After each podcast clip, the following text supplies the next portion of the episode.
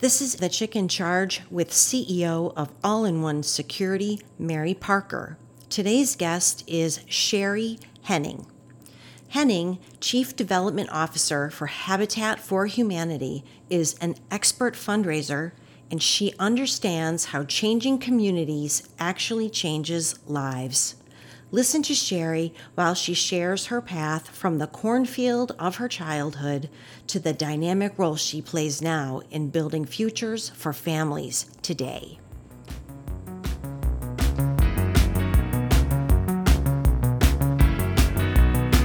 Welcome to the Chick in Charge.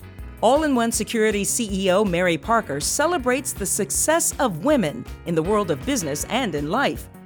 Mary's own humble beginnings in rural Mississippi led her to become one of the only African American females running a multi million dollar security firm. She is definitely the chick in charge. Here now is Mary Parker. Good morning. I am Mary Parker, CEO of All in One Security and your host of the Chick in Charge podcast. I have with me today my co-host, Miss Sarah Smith of Good Solution morning, Rose, Mary. and we're so glad to see you and, And have you you? with us back with us. Yes, Sarah. me too. And we've got uh, we've got Port Wilson with us as well. Today we are continuing to have fun, Shari, and it is so important for us to have guests on who you know really really are doing great things, and you are one of them. Our next guest is Miss Shari Henning, and she is the Chief Development Officer for Habitat of Humanity. If you would, would you just tell us a little bit about your talk about your first job? Because what I want to eventually uh, capture here is did you are you where you started?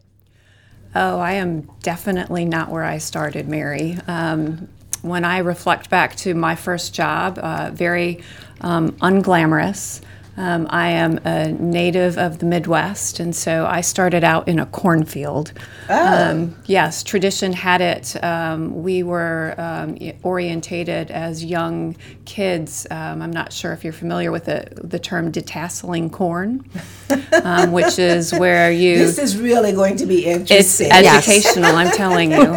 Um, it's where you take the tassels off of corn um, through the fields, and it's as unglamorous as it sounds. And okay, so- Shari, I can't wait. I have to share this with you. Okay. You're talking to the pro. Okay. Where my house was in rural Mississippi, we actually lived in the cornfield. Okay. So I understand. So we are we are connected. Yes, we are. So yes, um, it was uh, a job that uh, I have three sisters that are older than me, um, and they did it, and so it was my initiation, and um, I did it for one day because you got up at five o'clock in the morning. The cornfields were wet and hot because it was July and it was Illinois and it was humid, not like humid here. Um, but you were just, it was horrible. And you had to walk up and down cornfields picking these tassels off of every other row. And I got home and I just cried. And my mother said, You can either keep doing this or you can find a job. And I found a job the next day. Wow. and how old were you? I was 14. Okay. yes. And I, she said, okay.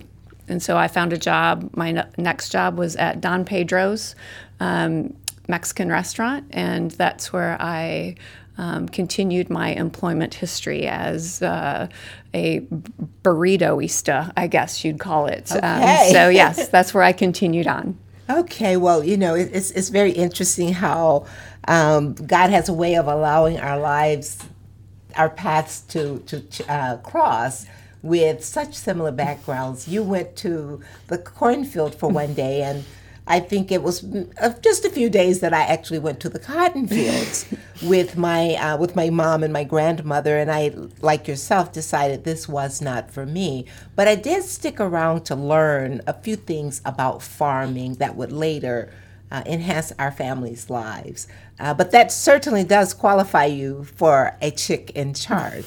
and so, with that, you said that it was something that you knew you weren't going to do.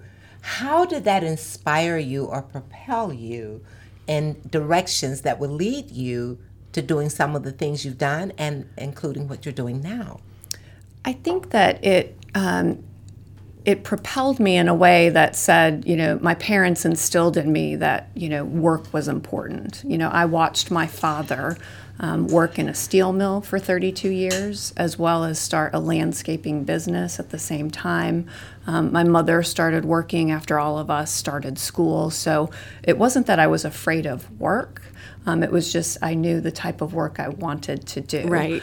Um, so and smart at exactly. that. Exactly. and so, um, and you know, there were definitely days in the summer that uh, Dad. Uh, uh, inaugurated us into what you know laying sod was and all of that kind of stuff so we still didn't get out of it altogether Right. but um, it was those choices that i said um, this is where i wanted to be and that was inside um, but you know even those high school jobs and even after that um, they were still labor intensive um, but it was also the trajectory of once even in those positions i was always kind of looking at what was next And- Absolutely. and so, um, even at Don Pedro's, the Mexican restaurant, it wasn't long after that that I was put on as a night shift manager.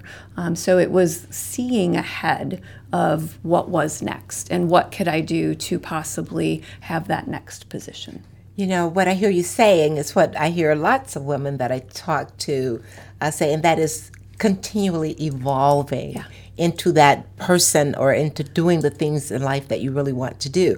But without those experiences, it doesn't allow us to dream as big. Right. Uh, exposure is wonderful. So, in in and those, you know, starting your life uh, as as uh, a child, uh, dealing with the corn and and that kind of thing, um, and so how long did you, how long did you work with Don Pedro's? And number one, and how far did you go with them? Um, it's funny that you say that because I remember coming home and um, telling my parents that I had another job offer, which was at um, Mr. Johnson's oil company, which was very glamorous way of saying that I was going to go work at the Shell gas station. um, and my mother looked at me and said, "Why?" And I said, "Because it would pay me a dollar more an hour." There you go. And she said, Well, you are committed to working for, at the time, Scott Wolber. And she just was floored that I would just take this new job when I had committed myself. And so, you know, in her eyes, you worked someplace and you stayed there and you stayed committed. It, but in my brain, it was, um, no, I'm going to go work for Mr. Johnson and get paid more. Right. Um, and so I uh, took the leap. Um, she wasn't happy with it, so it was kind of our two different paths of, of where I was going. And while I still enjoyed the work at Don Pedro's and had taken on that night manager shift, now I was taking that step up for more money, but also I was managing that store on the weekends as well. Oh wow! So- chick in charge. I know. I you love know, it. you're not afraid of responsibilities or challenges. I love that, and it's so much that our listening audience can learn from this. And one thing, you know, I, I always share with people is to despise not your small beginnings. And one of the things that I often reflect on and speak to as well is, um, you know, with my parents and grandparents working so hard in the uh, rural farming, sharecropping community, uh, we weren't exposed to a lot as children, so our, our purviews were different. But for me, I, uh, I found my dreams in the clouds. While you're outside and you're just watching the clouds and you're seeing different people, different images, and that's where I learned to travel. Was Yeah. being outside and watching the clouds. Oh. And so, you know, and, and when I speak of despise not your small beginnings, that was a very small thing, but being atten- paying attention to the surroundings as well as increasing your awareness is really, really critical. And for business people, especially our entrepreneurs who are listening today, um, you know, the purpose of this show is, is certainly to empower women with knowledge and with wisdom, as well as resources to continue on their path, whatever it may be. Uh, so you, you you grew up, you had your own job, you made your own money, you made your own decisions. Absolutely. Talk about that for a moment. Um, probably my own decisions, um, much to the chagrin of my parents. I was, like I said, I was the youngest of the four girls in our family, and I should probably caveat that in um, my older sisters were triplets. Oh my so, God. Oh, nice. um, yeah, I had a little bit. Everybody always asks, "How was that?" And I say it was awful um, because I was always introduced as it was the triplets and Shari. Right. And so I had to create this kind of identity for myself, and uh, I would definitely have to say that it was a bit of a rebel attitude um, because I was always coming up behind them. Yeah. Um, so mom and dad had a little bit of a tougher road with me. Um, I pretty much didn't live, I hadn't lived at home once I left for my first year of college. I haven't lived at home since then. Whereas when they went off to college, um, they literally called home every night crying, asking if they could come home. My mom didn't hear from me for weeks. In fact, she called me asking if I was okay. So Where's Shari? Where did Shari go? Yeah. So it oh my God. It was, as you said, laying kind of trailblazing my own path from from that start point. Um, Okay, so we, we can certainly say that you were a leader. Yeah. Uh, and, and though you had the three sisters, they were pretty much all in one, so Yeah. to speak, which made you that second child. Yeah. You know, and there's really Amazing. something about that second child syndrome. I'm number two of nine, and uh, you know, you don't want to get lost. And because of that, I think we become overachievers sometimes as well. Uh, so that's a great, great story. And um, you know, so as you look back on your life, your mom was definitely one of your mentors, and she sounds like she was definitely a chick in charge as well.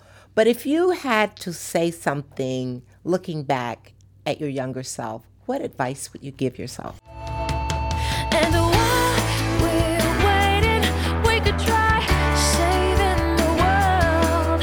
Oh, I Hey, everybody, this is Sarah Smith of the Chick in Charge for Gusto. All women who own their own businesses are chicks in charge. I love it, but you know, add in raising a family and you know, trying to have a life, it gets pretty hectic. Like many of my fellow female business owners, I know the core of my business, but what many of us struggle with are things like payroll and benefits and HR. Enter Gusto, really a godsend for small businesses like mine. Gusto features fast and easy to run payroll with W 2s and 1099s. It automatically files and pays all payroll taxes, which is amazing all by itself. There are tons of benefits to choose from, and you can store all employee documents online. Now you're thinking, I still have to figure this out on my own. But the real beauty of Gusto is that you have direct access to certified HR professionals. That is huge. And they know their stuff. So you get easy payroll processing, benefits, and excellent support all in one place. And that place is Gusto. Chick in Charge listeners get three months free once they run their first payroll. So go to gusto.com slash chick in charge. Be the expert in your business and let Gusto be your payroll and HR expert. Go to gusto.com slash chick in charge and get three months free. could be fun to try. Think that I'll save the world.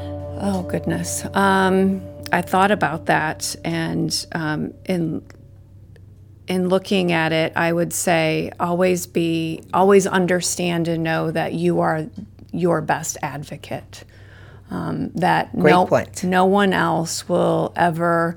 Um, while you will have, you know, mentors and, and people that will speak well of you, you have to be first and foremost your best advocate and always um, looking to um, um, be the person that speaks up for yourself. Um, and maybe that goes back to the whole sister thing, but um, and trying to you know figure out where I stand in in the in the row, but um, you know never feeling as though someone is going to actually be the person that puts you up front. You have to be that for yourself. Oh always. my gosh, I, re- I recall a um, a, a seminar I was attending, and uh, Mayor Shirley Franklin challenged us because one of the things she said as women is we don't speak up often enough. We're You know, we'll project a sense of aggression, but we are not consistently assertive. And I find that to be true as well with a lot of the women I train and speak with.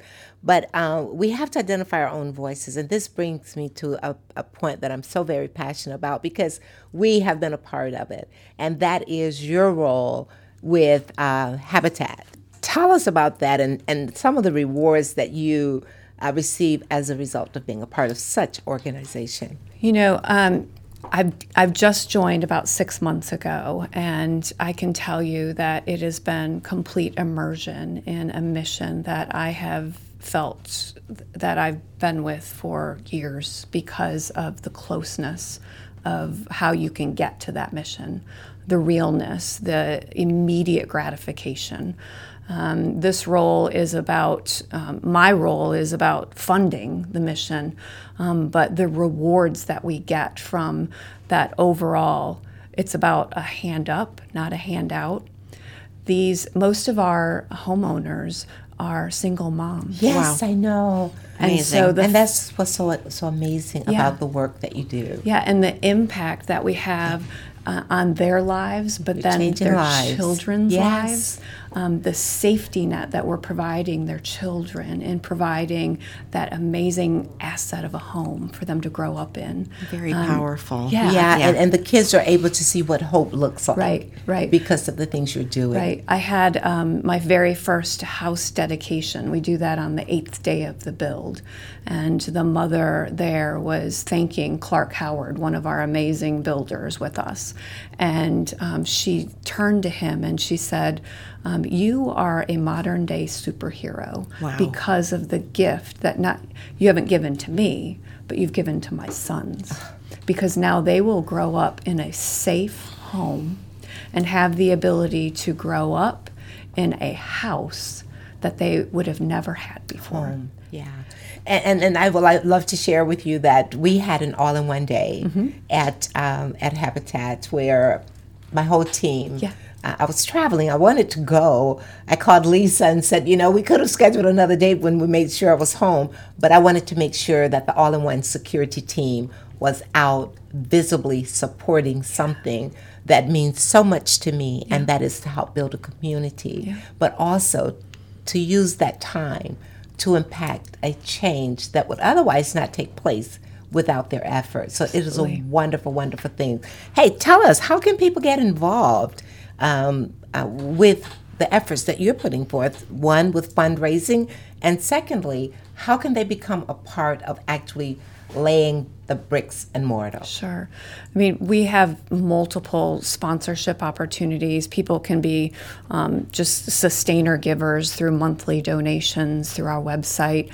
Um, there's volunteer opportunities um, that they can go to our website. And give them your website. It's atlantahabitat.org. They can uh, go online and find just a variety of ways that they can get involved with us, either coming out to build with us um, through different varieties of volunteer opportunities. Um, but again, uh, the the ways that you can give are, are through businesses, through civic, through faith, um, and again through individual donations are, are are multitudes of ways, and we will take any and all of them. Oh, that's wonderful. So, hear what she's saying to whom much is given, much is required. Exactly. So, please don't hesitate to join Shari and the uh, family at Habitat for Humanity. If you are interested in volunteering, if you're interested in donating, but I would tell you, based on the experience from my team upon returning from their build experience, it was phenomenal. And it was also life changing for them as well, because sometimes people never take the time to reinvest or to invest into the lives of others. So you have presented and provided an excellent platform for you know those who maybe only have a little. But if everyone has take their little and put it together, it will still be more than enough for everyone, right. Great, great. So what else would you like to tell us about Habitat? I think that the most important thing for people to understand is that it's it's beyond just you know building a house. We are re- looking at um, within Atlanta true neighborhood revitalization across the scope.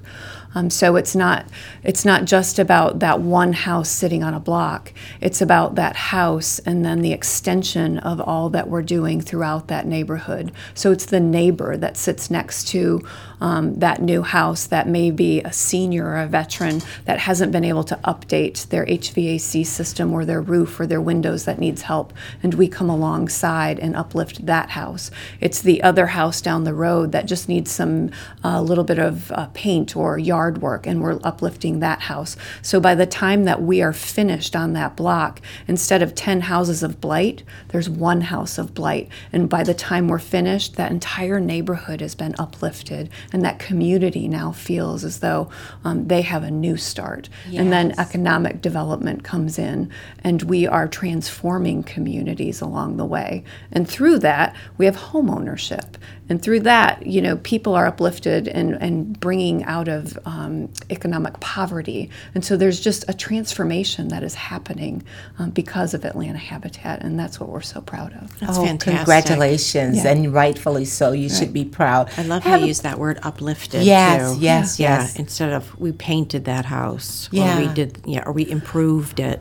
Well, and we're really trying to make sure that um, we're getting away from this gentrification that we're seeing and that these legacy residents are able to stay in their homes. Because what we want is while we're building new homes in these communities, the people that have been there for 20 and 30 years aren't being lifted out of their homes. They're actually able to stay. Right. And through our programs of repairs and, and brush with kindness, we can actually do those repairs that they wouldn't normally be able to do, and they're now allowed to stay. Amazing. Shari, it is an amazing work that you're doing. Mm-hmm. Uh, congratulations. Thank you. Please call on All in One. Lisa knows how Yes, to. She knows. do. As a matter of fact, we're your security provider. I just you thought are. about that. You are. we have more than just corn connections. We We, have sure security do. We connections. sure do. Fantastic. And this is only a beginning. That's right. It's such a pleasure to meet you. Thank And thank you so very much for joining us today. Sarah, did you have anything else? Any other questions that you may have? Um, I'm gonna. I'm absolutely gonna talk to our, our friend offline because I really admire all of the um, very, very deep, the very, very deep skill set she has in fundraising. Um, it's always so interesting to me. Oh, that that is wonderful, and we will certainly stay in touch with you. There are so many things that's going on, and we the world would just be a far better place to have more people with the attitude of joy and giving as you represented here today. Thank you, Mary. Thank you. Thanks for having me. Thank you so much for joining us today. This is Mary Parker, and I am the chick in charge. Subscribe to The Chick in Charge at thechickincharge.com. Get a free download of Mary Parker's Tips for Success.